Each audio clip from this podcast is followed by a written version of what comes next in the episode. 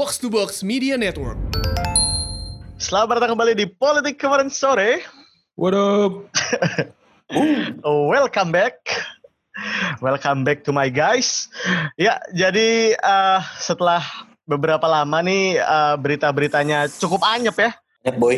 Anyep boy. Anyap. Uh, Kita sampai hari Kamis. Betul. Gak ada ide mau bahas. Tiba-tiba Headline-nya itu itu aja dari dari betul. kami. Tiba-tiba Dewa Podcast Indonesia kembali bertitah ya. Kita diberikan yoi. The God of Podcast tiba-tiba bertitah. Lalu Kayak apa? hari hari hari Kamis tuh mungkin ada yang nge-tweet Dewa Komedi bantulah hamba keluar premis ya Allah. yang begitu-begitu tuh, iya benar. rekaman mata Najwa live hari Rabu hari Nah. Kamisnya ya Allah Selalu ada berita ya. Iya, jangan so suci kamu aduh jangan so suci kenapa jangan so suci? kan si bapak ngomongnya jangan so suci Iya, betul betul. Oke, jadi dari sana eh, Sang Dewa memberikan ya. eh, sebenarnya ini topiknya sudah eh, sempat kita singgung-singgung ya sebelumnya ya. Cuman Hmm, sebelumnya kita, hmm. kita eh, sebelumnya kita banyak kenyek, sebelumnya kita banyak nantangin, ternyata tantangannya tidak dihiraukan dan tetap dijalankan. Walaupun kita tidak tahu kita siapa sih memang. kita kita mau ngomongin pilkada kan sebenarnya Betul sekali. Akhirnya dimulai ya. harusnya ha- enggak harusnya ini kita pakai potongan wawancara opung sama Mbak Najwa nih Oh iya. Kalau kalau pemerintah mengaku kewalahan dengan kumpulan keramaian tapi kenapa bapak memutuskan untuk melanjutkan pilkada kita kembali setelah pesan-pesan berikut ini Wih, Yo, harusnya harusnya pembuka kita itu gue Langsung aja itu tadi potong situ. oh ya Iya kan? disertain aja ya Iya, setel aja apa Politik saja yang merasa tetap- itu silahkan. Iya, Pak, Bawa Pak. direnungkan. Saya udah kati, katakan tadi Najwa. Kau sebagai warga negara renungkan setiap tindakanmu dalam situasi krisis macam ini. Mbak- Pak Luhut, Ya, tapi kalau jangan kamu sok paling pahlawan sendiri, sok paling bersih. Ya, jangan. Keadaan ini sekarang bicara soal nyawa manusia. Bicara masalah kemanusiaan. Ya kita juga anu dong. Kau katanya beragama. Ini salah satu tanggung jawab moralmu kepada rakyat Indonesia. Di mana kau berada. Yang Pak, membuat ya. kau makan, membuat kita makan. Baik Pak Luhut, tapi saya ingin bertanya, kalau tadi concernnya adalah birahi politik tidak bisa dikendalikan, kumpul-kumpul bisa menciptakan klaster baru, tetapi pada faktanya pilkada tidak ditunda oleh pemerintah. Bukankah itu sama saja berpotensi menciptakan klaster baru? Setelah pariwara Ya, dijawab ya Pak, Presiden. kita akan bahas soal itu, soal pilkada, Oke. dan saya ingin tahu betul-betul pandangan Pak Luhut soal itu. Karena Pak Luhut yang diberi tugas untuk mengendalikan COVID, tapi di sisi lain ada keputusan keluar dari pemerintah bahwa pilkada jalan terus. Bagaimana ini Pak Luhut? Setelah pariwara, kita akan bahas. Oke, ya jadi eh, seperti tadi telah kita bahas ya, kita hari ini akan bahas pilkada lagi yang akhirnya dimulai dengan ditandai oleh kampanye ya, gongnya ya. Eh, hari ini ya Fe Yap. Jadi mulai benar-benar tadi tadi pagi beritanya itu bahwa hari ini dimulai kampanye um, Pilkada 2020. Benar-benar hari ini teng dimulai tanggal 26 September 2012 eh 2020. 2020. 2020. Jadi mulai hari ini ya mulailah tuh dangdut-dangdut virtual Yo, iya. dan dan BTW gue bahas-bahas pilkada kayak gini, gue jadi kangen Faris ya, karena kita hari ini cuma bertiga. ah, iya. Faris pegawai KPU ku Betul sekali. Saya hari ini belum bisa join, tapi ya gak apa, kita akan mainkan peran eh, KPU-nya Faris kepada Afid. Silakan dilanjutkan. nih ya Fe silakan gue, gue petugas sosialisasi KPU ini. ya. iya betul. eh, jadi em, berdasarkan berita pagi ini em, sudah dimulai lalu kemudian em, karena eh tidak seperti pe- oh, apa pilkada biasanya ya pilkada di masa pandemi ini eh, nggak ada kumpul-kumpul lebih dari 50 nggak boleh. Lalu kemudian em, sisanya eh, ya seperti biasa Eh, sosmed boleh eh, di billboard boleh alat peraga kampanye semuanya boleh. Influencer Pokoknya- juga boleh, influencer ya. pokoknya perkumpulan terbatas eh, kurang dari 50 Yoi. gimana gimana ininya? Gue kurang ngerti. Gimana cara enforce-nya? Gue kurang ngerti. Karena Perbanyak hoax, Fe. Karena kemarin kemarin udah ada. Iya kan, kan semakin sedikit tatap muka, hoaxnya jadi makin banyak ntar. Kemarin tuh udah ada yang ini ya di di Solo ya. Udah ada yang udah ada yang pil apa udah ada yang kampanye duluan apa gimana gitu. Terus kayak dangdutan oh bukan kampanye itu, itu kayak Heeh. dangdutan gitu terus sampai Iya, iya, iya. iya. sampai eh, Itu Solo apa Tegal, Fe? oh Tegal ya? Tegal, setahu Tegal, gue yang, Tegal, ya, Tegal, yang Tegal. Kapolresnya dicopot. Yang Kapolresnya dicopot. Ah, iya iya iya. Masa, masa Kapolresnya dicopot tapi itunya enggak? Gimana sih maksudnya? Aduh. Iya betul juga ya. Kan yang mengajukan tidak mungkin Kapolresnya kan. Kapolres hanya memberikan iya. izin. Ya, Ah, justru Kapolres yang ngasih izin. Iya betul. ya Nah, Kapolres makanya kan ngasih izin tapi yang ngajuin kan heeh. iya. ya biarkan itu Ya. ter inilah. Ya, sampai saat ini sudah sekitar sudah ada 700 calon eh, wali kota, calon bupati, calon gubernur yang sudah terdaftar. 700 dari Sabang sampai Merauke dan ternyata dari 700 itu cukup banyak juga daerah yang kota- ada kota, banyak kota kosongnya loh. Kok kota kosong jadi calonnya cuma satu maka dia akan Nah. berhadapan dengan kota kosong. Iya. Oke. Nah, itu ada 25 eh, daerah yang akan ada kota kosong. Berarti 25 dari 700 ya? Enggak, 25 bukan dari 700. 700 25. itu kan- 700 itu kan pasangan calon. Eh, pasangan Daerah calon. 270. Mm-mm. Eh sorry, berarti 25 dari 270. 10 hampir 10 persen ya? Hampir 10 persen. Wow. Di 10 persen daerah Indonesia demokrasi tidak terjadi. Gitu ntar ya tagline judulnya. mantap, mantap. Gue malah pengen bilang ke Mas Dandi dan Kenapa? kayak ini waktunya Anda an- wah ini waktunya Anda bisa menang. Dukung kota kosong sebanyak-banyaknya. Ayo para anarko. Oke oke, Pasti anarko nyoblos tuh aja not being anarko boy. karena sudah masuk ke dalam sana ya. Karena dengan sudah- dia nyoblos dia iya, percaya sama sistem sama pemilihan. sistemnya. nantinya. Iya. iya betul sekali. Mau eh, Narko, narko. anarko, anarko. Ya. Jadi di balik em, di balik isu-isu G30 SPKI yang kembali dihembuskan, eh, yang yang lebih ramai adalah soal pilkada ini. Iya betul. Tapi sebenarnya gue yang sebelum kita masuk ke keputusan tunda atau tidak tunda ya, Ya. apa pun yang terjadi, yang menurut gue paling berat perjuangannya itu calon sih. Satu mereka not used to Mhm. kondisi kayak gini. Ya. Yang kedua mereka juga mengemban stigma negatif yang ada dari keperjalanan ini gitu. Ya, Iya. Mereka jadi dapat cap orang-orang yang tidak sabar dalam mengharapkan kekuasaan. Hmm. Padahal yang memang iya juga ya. Di- Iya. Padahal kita nggak tahu bisa jadi Ah, mereka iya. memang tidak sabar. Betul. Maksudnya tidak boleh dihilangkan. Iya, juga betul. bersalah itu. Ah, iya Tapi benar. Itu tidak salah, hanya tidak sabar. iya bener. Dia nggak salah, cuma nggak sabar. Iya betul. Ya, eh, di di samping itu juga sebenarnya mereka juga harus siap-siap buat kemungkinan terburuk nggak sih? Ini ini Kemungkinan udah terburuk itu ini udah mulai, nih kan? Hmm. Udah mulai Hmm. nih kampanyenya udah mulai tanggal 26 September sampai nanti coblos tanggal 9 Desember. Yes. Tapi apakah di pertengahan jalan nanti bakalan ada bakalan ada kendala apa dan segala macam terus kemudian ditunda lagi sebenarnya masih bisa nggak sih menurut lo? Nah ya itu yang gue pertanyakan kalau kayak misalnya MotoGP itu kan ada red flag atau black Ah. flag gitu ya. Iya iya betul. Kayak kalau misalnya ada tabrakan yang parah kemarin bisa dihentikan. Yes. Nah ini mm, red flagnya apa ya kira-kira? Kalau calon kena sih harusnya red flag, tapi calon kita pada kena jalan terus aja bos. Nggak ada yang peduli kayaknya. Selama ini Iya, betul. selama ini kayak gitu. sih. Waktunya mendapatkan kemenangan. Gua menang dengan menggunakan corona. Jadi playing victim gitu ya. Playing victim. Saya sudah sampai kena corona kan kampanye ini masa kalian nggak voting saya gitu? Iya, iya. kalian nggak pilih saya kemarin ini kemarin ada ada apa ada berita lucu juga Hmm? KPU menyarankan Ya. nanti eh, ketika pencoblosan semua semuanya bawa paku masing-masing Waduh. bawa paku masing-masing Gue langsung mau jualan paku nih kayaknya. Lahan bisnis. Ada yang nimbun paku tuh gimana ya? iya, ntar. Tiba-tiba kan yang biasa nyantet, pakunya dijualin. ini buat ini aja dah.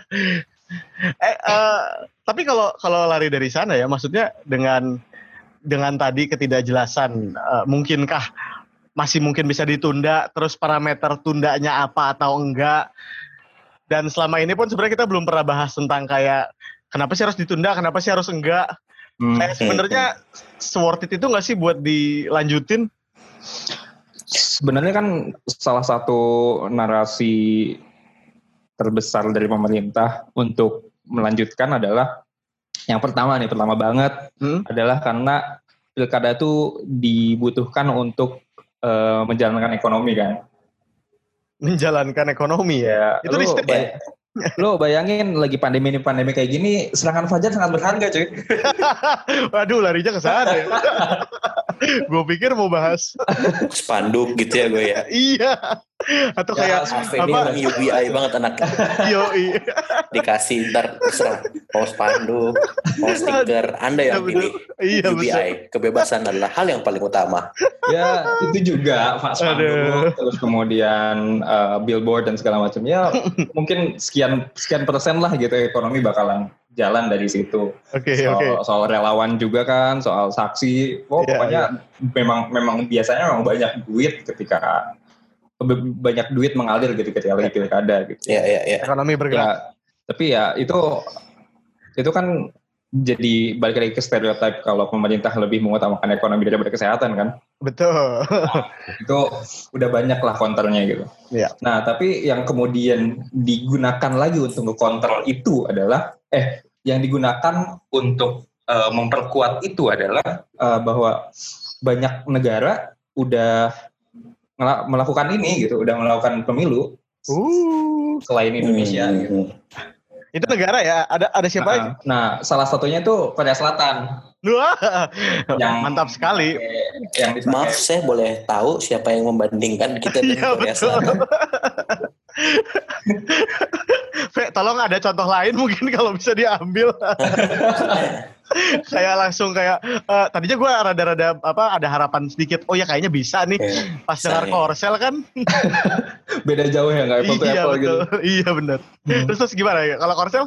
Nah, kalau tapi kan gue gue baca eh, laporannya yang di Korsel. ya.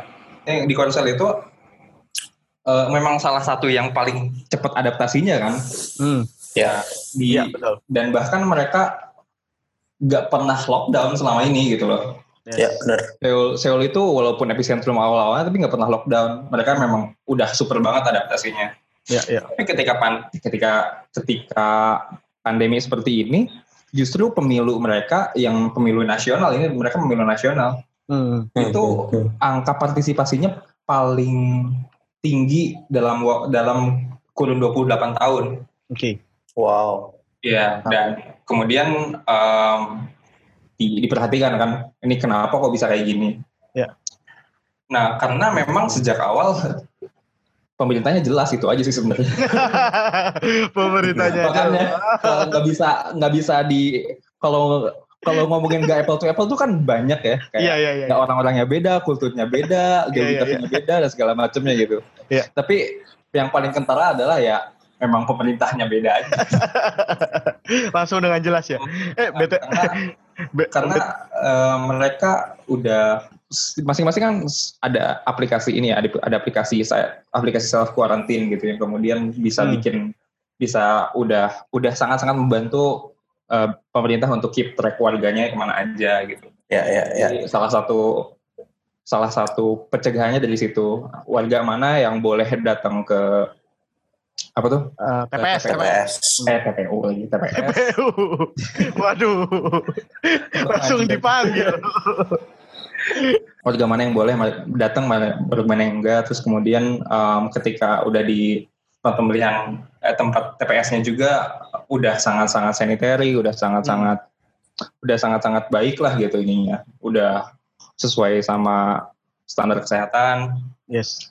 segala macamnya dan eh, cukup apa ya cukup tertib juga gitu warga-warganya dan Kira-kira kebanyakan Hah? dan kebanyakan eh, votingnya itu di outdoor di ruang terbuka gitu. Ya, ya, ya. ah, menghindari ini ya. Gue tuh lagi lihat ini nih, lagi lihat grafik dari jumlah uh, pasien COVID di Korea Selatan. Hmm. Dan ini tuh di grafiknya dikasih garis uh, putus-putus gitu sebagai tanda itu mulai pemilunya. Ah, Nah, Oh. Jadi si grafiknya ini menunjukkan begitu beres pemilu itu ada kenaikan sedikit, habis itu langsung turun drastis. iya. Se- Hmm. malah si jumlah penambahan kasusnya ya. Mungkin ini yang dijadikan Ya, perbandingan sama pemerintah Indonesia ya. Sepertinya kalau mau turun kita harus ada pemilu. Baru dia akan turun. Aduh, kesimpulannya kacau banget. Bisa jadi kan. Gak tau lagi itu bukan silogisme kayaknya ya. itu cara narik kesimpulan dari gimana. Kayak ide pokoknya di mana terus kayak lo cari resultan apanya. Aduh gak tau deh. iya betul. Mantap ya. Oke oke oke.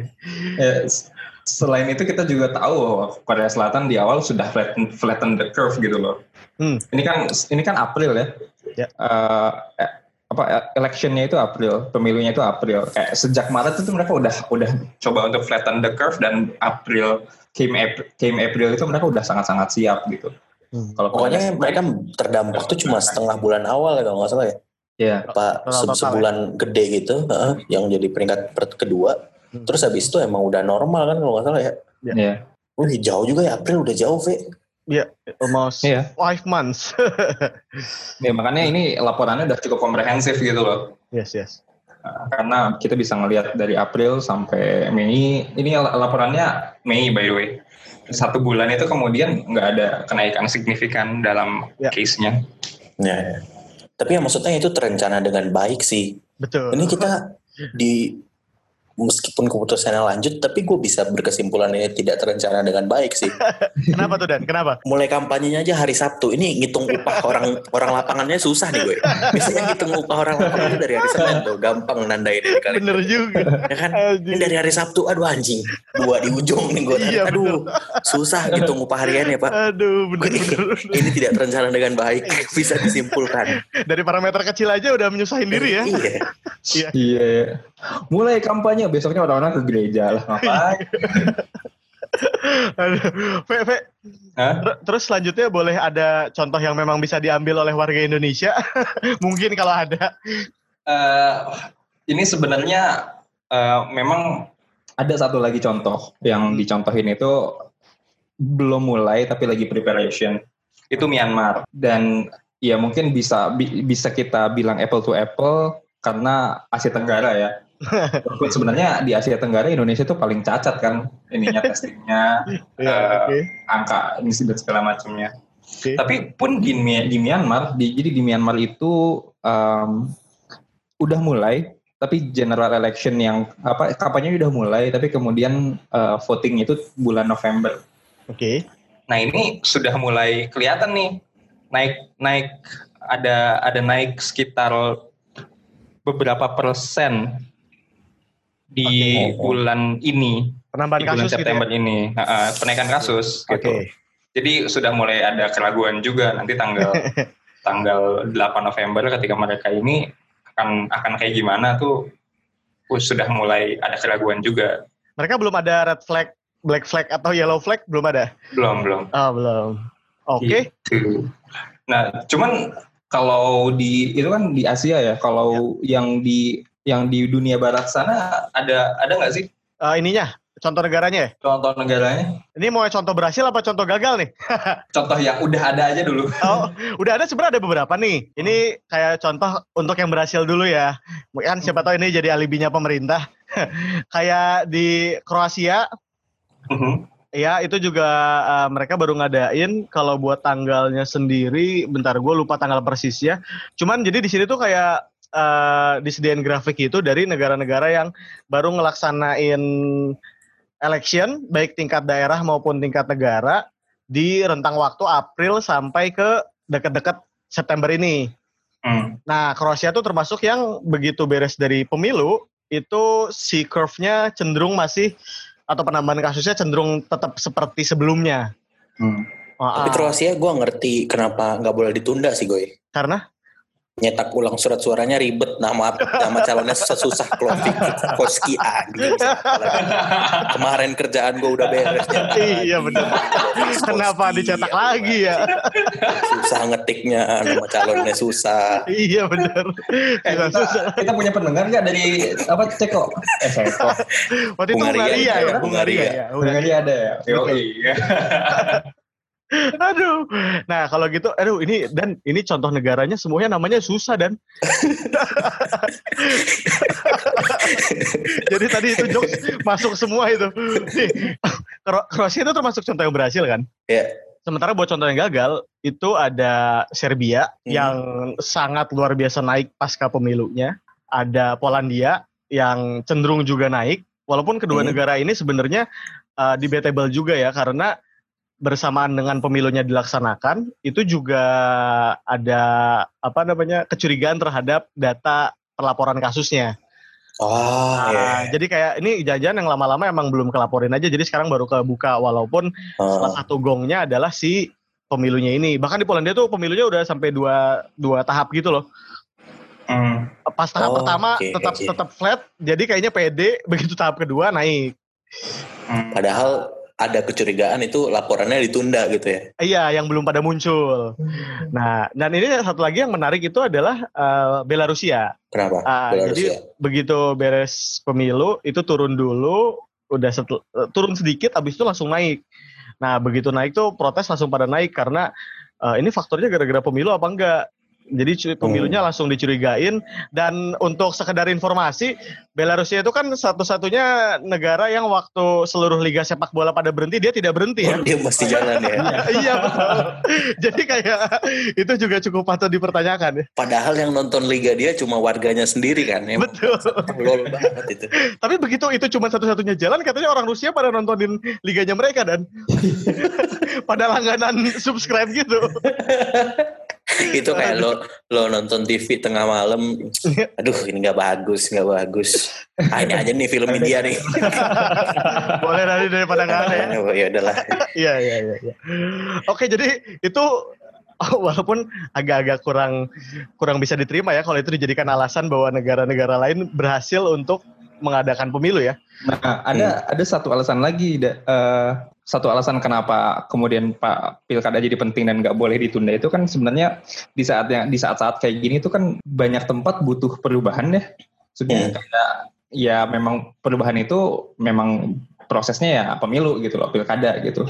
Ya. Makanya kalau di tempat-tempat kayak di Amerika gitu yang kemudian em, sudah jelas-jelas banyak orang yang pengen perubahan dari administrasi yang sekarang gitu. Ya. Ya mereka lo tahu pengen- dari mana ada perubahan lo baru baca di Fox News 80% senang sama Trump 80% Fox News ya. Iya. Terus Fox News. 80% CNN. atau itu atau itu internal vote ya bahkan ada Iya. 20% di dalam di dalam Samplingnya yang internal. nggak seneng juga Samplingnya internal. kampret, kampret. Oke, oke. nah, makanya kalau di Amerika kan mungkin banyak yang pengen lanjut pemilu ya karena ya pengen, pengen change gitu. Hmm. Nah, ya, ya. problemnya adalah di Indonesia emang pilkada membawa perubahan. Emang pemilu membawa perubahan selama ini. Gitu. Membawa lah buat makan hari, buat makan harian bisa kepada diri sendiri. buat makan harian bisa itu. Ya, Enggak, tapi yang menarik dari Amerika kan sebenarnya eh, spread pemilunya mereka tuh panjang kan. Bukan dalam artian kampanyenya 8 bulan enggak. Artinya kalau di kita kan pemilu panjang kampanyenya 8 bulan terus pilkadanya tetap sehari serentak. Mm-mm, kalau di ya. Amerika early state voting itu udah dimulai dari Februari apa Maret gitu gue lupa. Eh, Ah, iya iya iya. jadi udah eh bahkan dari akhir tahun lalu ya Fe karena Februari itu Andrew Yang udah drop out kalau nggak salah Oh enggak, tapi benar-benar benar-benar bisa votingnya itu masih masih tahun 2020 kok. Iya iya iya. Tapi early early state vote-nya itu dimulai dari akhir tahun lalu, terus nanti baru ujungnya vote lagi itu di November kan. Hmm. Eh, jadi spreadnya panjang, terus udah disiasati juga. Jadi mereka kayak dan sebenarnya salah satu yang nggak bisa dibandingkan adalah turnout. Eh, artinya orang yang muncul buat voting di Amerika itu 30-an persen. cuma itu paling tinggi tuh dari jumlah penduduk mereka. Tapi di kita angka itu adalah 78 persen, gue. Nah, Iya.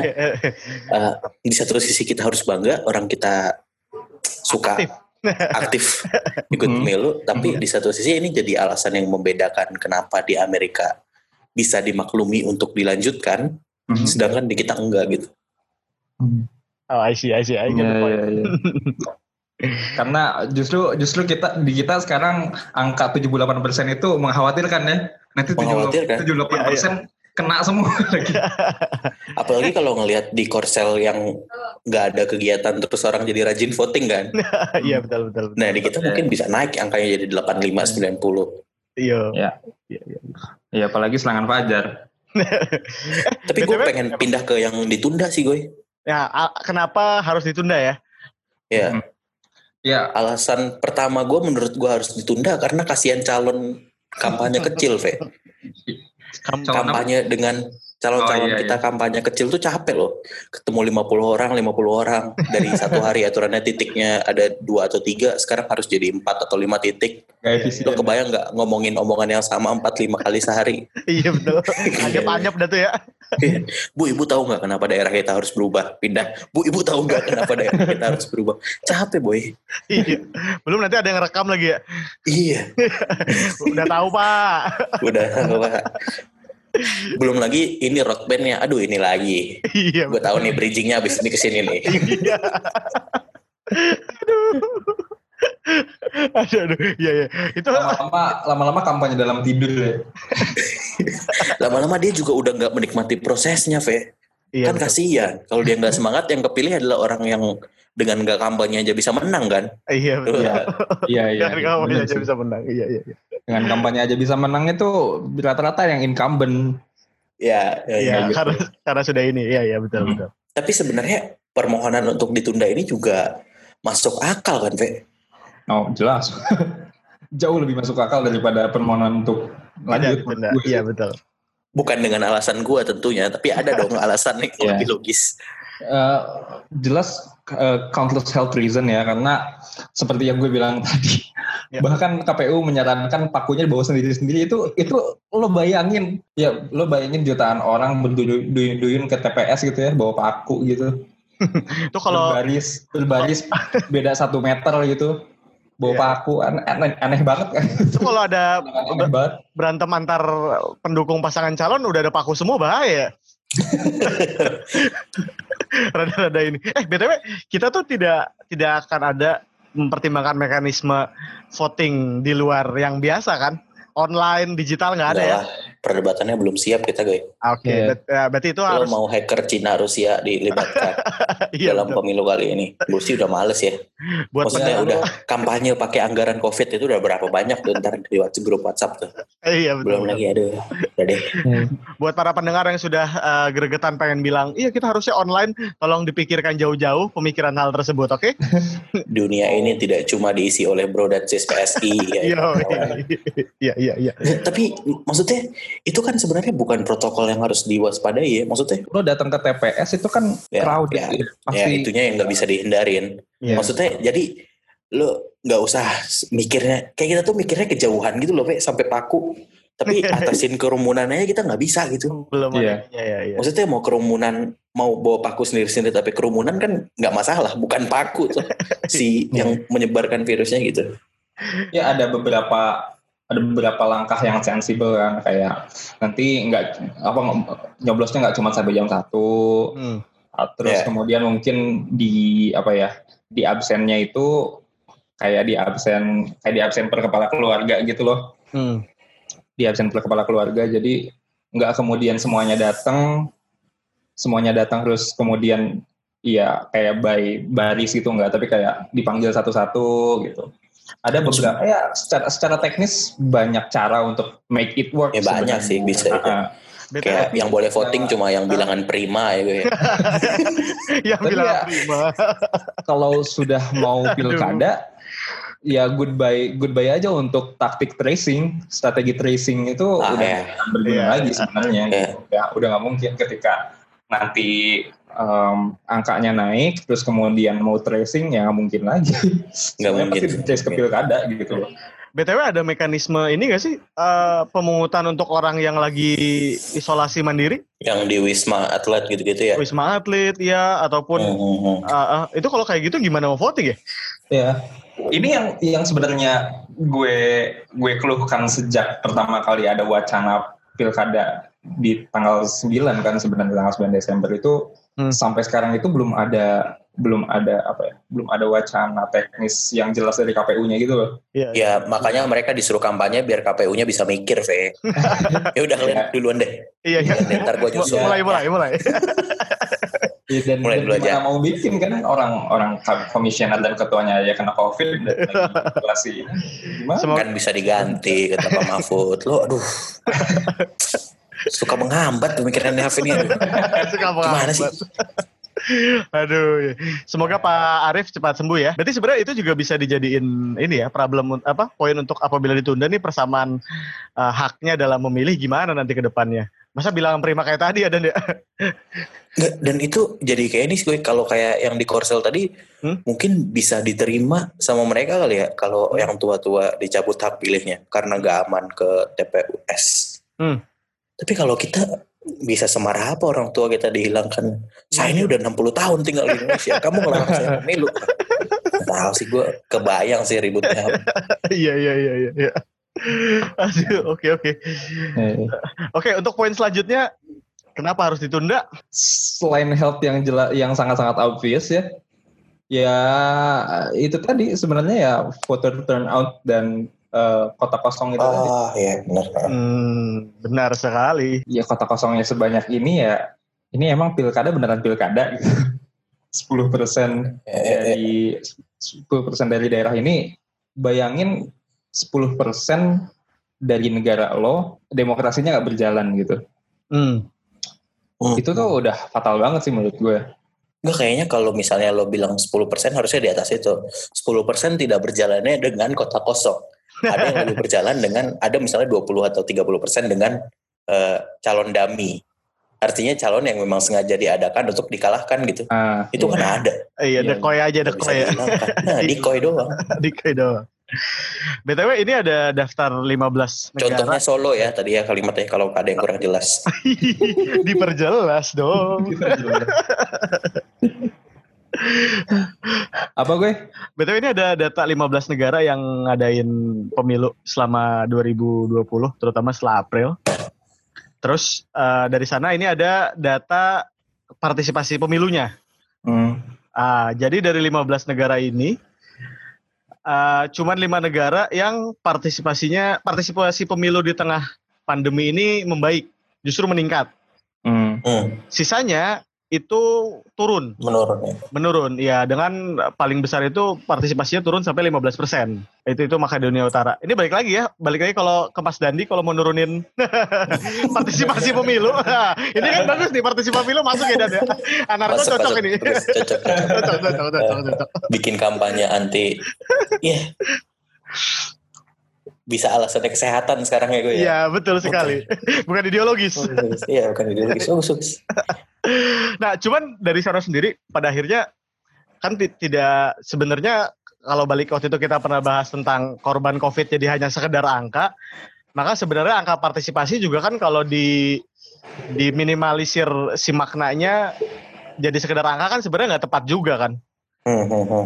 Gimana pun penurunan dari si partisipasi pemilu ini tentunya harusnya jadi concern terhadap pemilu kita yang padahal sebenarnya dari awal sendiri sebenarnya udah nggak oke juga nggak sih? Ya nggak oke sih menurut gue. Udah disinggung sama Ave sih. Maksudnya tujuan dari pemilu kan adanya perubahan. Kalau calonnya cuma satu, yang artinya perubahannya tidak harus dari rakyat. Maksudnya kalau turnout voternya juga cuma dua orang, dia kan memenuhi 51 persen ya. Dia Iya, kan iya, cuma harus lebih menang dari kota kosong ya. Iya betul. Jadi dia nggak peduli ada berapa persen orang yang datang. Yes. Eh, satu itu nggak menggambarkan hasil demokrasi yang baik. Hmm. Yang kedua memang dari ada yang bilang dari 2008, tapi Hmm. eh, kayaknya catatannya dari 2010 itu udah mulai eh, muncul aturan yang rumit dalam menimbulkan calon. Kayak misalnya dulu 2014 itu syarat presiden itu 15 persen. Sekarang bahkan presidential eh presidential threshold apa sih buat maju jadi nyalon itu ada di 20 persen kan Iya, syarat dan Iya. 25 persen kursi total DPR kalau nggak salah. Mhm. Jadi kayak di luar corona kita udah punya masalah sendiri nih sama sistem pemilu kita yang semakin menjauhkan kita dari menghadirkan perubahan gitu. Semakin elit ya. Kayak ada yang salah something's off with the math gitu loh, Fe. Kayak matematisnya udah nggak mungkin di berjalan dengan normal nih. Misalnya Jawa Tengah itu DPR-nya ada 40 kursi kan, Hmm. DPRD-nya. 32 itu yang megang PDIP. How is it supposed to be even a match gitu, even an election buat 32 kursi nyisain 8 yang buat nyalonnya dia nggak bisa tuh. 8 dari 40 itu berapa sih?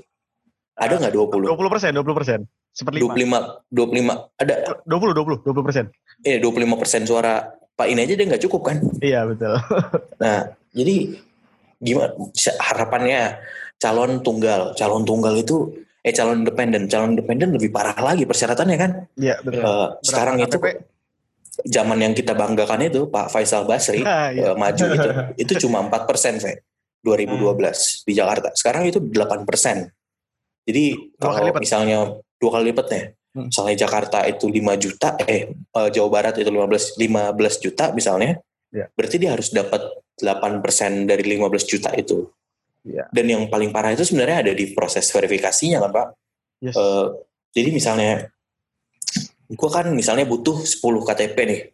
Hmm. Eh, ini skalanya gue kecilin ya karena itu hitungannya susah. Iya, Gue butuh 10 KTP. example. Eh, gue cek, gue ngumpulin 11 misalnya. Dari satu KTP yang gue kumpulin itu ternyata ada yang palsu. Hmm. Buat mengganti satu KTP ini gue diwajibkan nyari 4 lagi. Artinya dari kewajiban gue awal 10, gue sekarang harus jadi 14 gitu. 14 nambahnya. Hmm. Nah lo bayangin dengan skala itu 8% dari berapa juta tadi, gimana caranya dia bisa ngumpulin itu? Belum lagi Yes. proses verifikasinya yang susah kan karena orang nggak, ya kalau sekarang orang setiap saat di rumah sih, tapi Tetap aja. alamatnya kan beda. Iya. Alamatnya gue paling susah. Alamat kan sesuai KTP, sementara dia tinggal tidak sesuai KTP kan, bisa Iya. jadi. Udah banyak banget yang nggak sesuai lah ya Hmm. tinggalnya. Ah. Terus juga ya gitu deh maksudnya. Jadi sebenarnya kalau gue lihat si pemilunya sendiri sangat jauh dari kata mencoba Ideal. menghadirkan perubahan gitu sih. Hmm. Ba- balik lagi dan tadi waktu si lu bilang kan Afe bilang pemilu untuk perubahan. Yang gue ingat tuh tadi Afe bilangnya perubahan ekonomi kan? Bukan perubahan. Iya, Ya, iya. akan semakin tidak berubah sih gue. Lo bayangkan aja misalnya PDIP kalau dia megang segitu banyaknya ngapain dia kampanye lagi gue? akan semakin berkurang nih ekonomi yang diputernya. Iya, iya. Ekonomi yang diputar ya.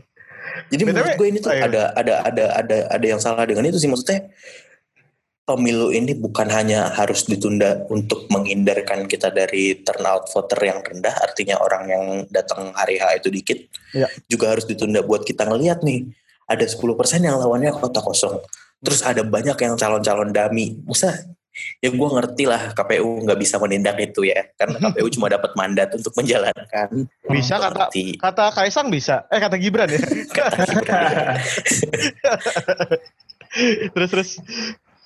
Tapi ya setidaknya ya gue nggak tahu ini harus kepada siapa dialamatkan ya karena kayaknya? KPU nggak bisa deh Iya, iya, iya, iya, iya.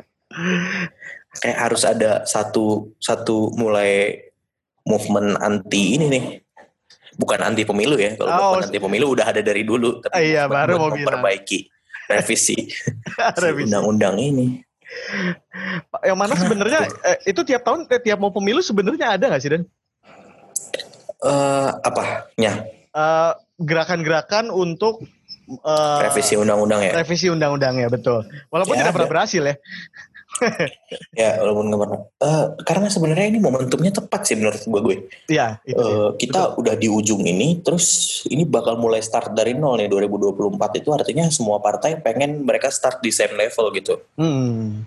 Yang pengen mereka starting ahead itu cuma PDIP sama Gerindra lah. Yang lainnya kan nggak mau, mereka ketinggalan gitu. Hmm. Nah saatnya ini mereka buat eh, ya corong startnya yang sama. Gimana caranya ya revisi undang-undang gitu. Revisi undang-undang iya benar. Tolong kembali diajukan kepada yang sedang gabut ya, Mas Faldo, Mas Rocky Gerung, sepertinya itu kan lagi pada gabut-gabut ya. Bisa diminta untuk melanjutkan uh, perjuangan yang tahunan dan mudah-mudahan tahun ini berhasil ya. Karena momentum tepat ya. Berarti Menurut memang, gue sih momentumnya tepat. memang kosong ya setelah 2020 kayak kosong pilkada tuh nggak ada lagi. 2022 kan ditunda soalnya dibarengin sama 2024. 2024. Iya, iya. Iya iya. Nah awalnya blueprint kita itu sebenarnya pemilunya 2022 V. Hmm. Jadi sebenarnya di 2020 ini nggak ada. Hmm. Digeser ke 2022 pilkada serentaknya. Hmm. Nah terus nggak tahu kenapa 2019 jadinya sampai 2024 tuh. Mungkin karena bertepatan nggak tahu gua ada ulang tahun siapa mungkin ya. Ah, iya betul. iya benar. Untuk mengingat umur semakin pendek ya. Jadi agak sulit.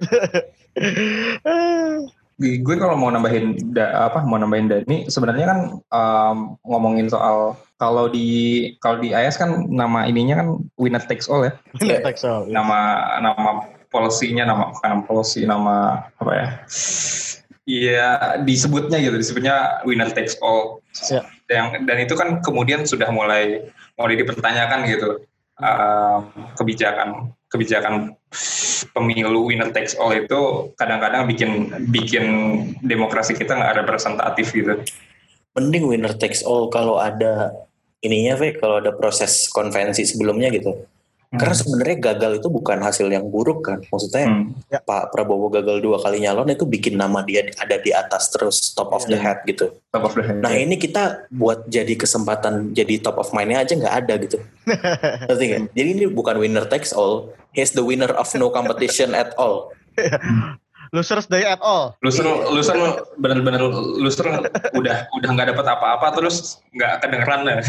Iya betul betul. betul. Oke, gue Tutupnya apa nih? Ntar, aduh gue gak dapet tutupnya lagi. Gue juga bingung nutupnya apa. Tadi gue lagi nyari ininya. bridging ya. iya. Eh, jokes paling. Udah ya maksudnya kita akhiri aja ya kita nggak usah pakai bridging bridging lagi ya gue ya. Ini feeling gue sama editor dimasukin nih. gue gue semenjak nonton Adri gitu sama maksudnya ini kan lomba lucu-lucuan bukan lomba ngafal gitu maksudnya. ya nggak apa-apa ini ini juga gitu. Iya betul. ini kan bukan lomba bridging ini lomba podcast gitu Iya betul. Jadi eh, jangan lupa untuk terus dengarkan karena yang pasti eh, winners take all dan itu pun berlaku dalam kehidupan ya. Berlaku sangat sih berlaku sangat dalam kehidupan. Eh, jangan lupa untuk terus follow dan ikuti Twitter dan Instagram nanti aja lah ya. Twitter kita ah ya Twitter kita boleh di at di at p kemarin sore semuanya sama sih at p kemarin sore Oke, at P kemarin skore. Sekarang adminnya aktif sekali untuk menyerang yang Ya. ingin kita serang. Oleh karena itu, paling itu aja ya. Udah semua? udah gue Oke, kalau gitu, see you next week. See you.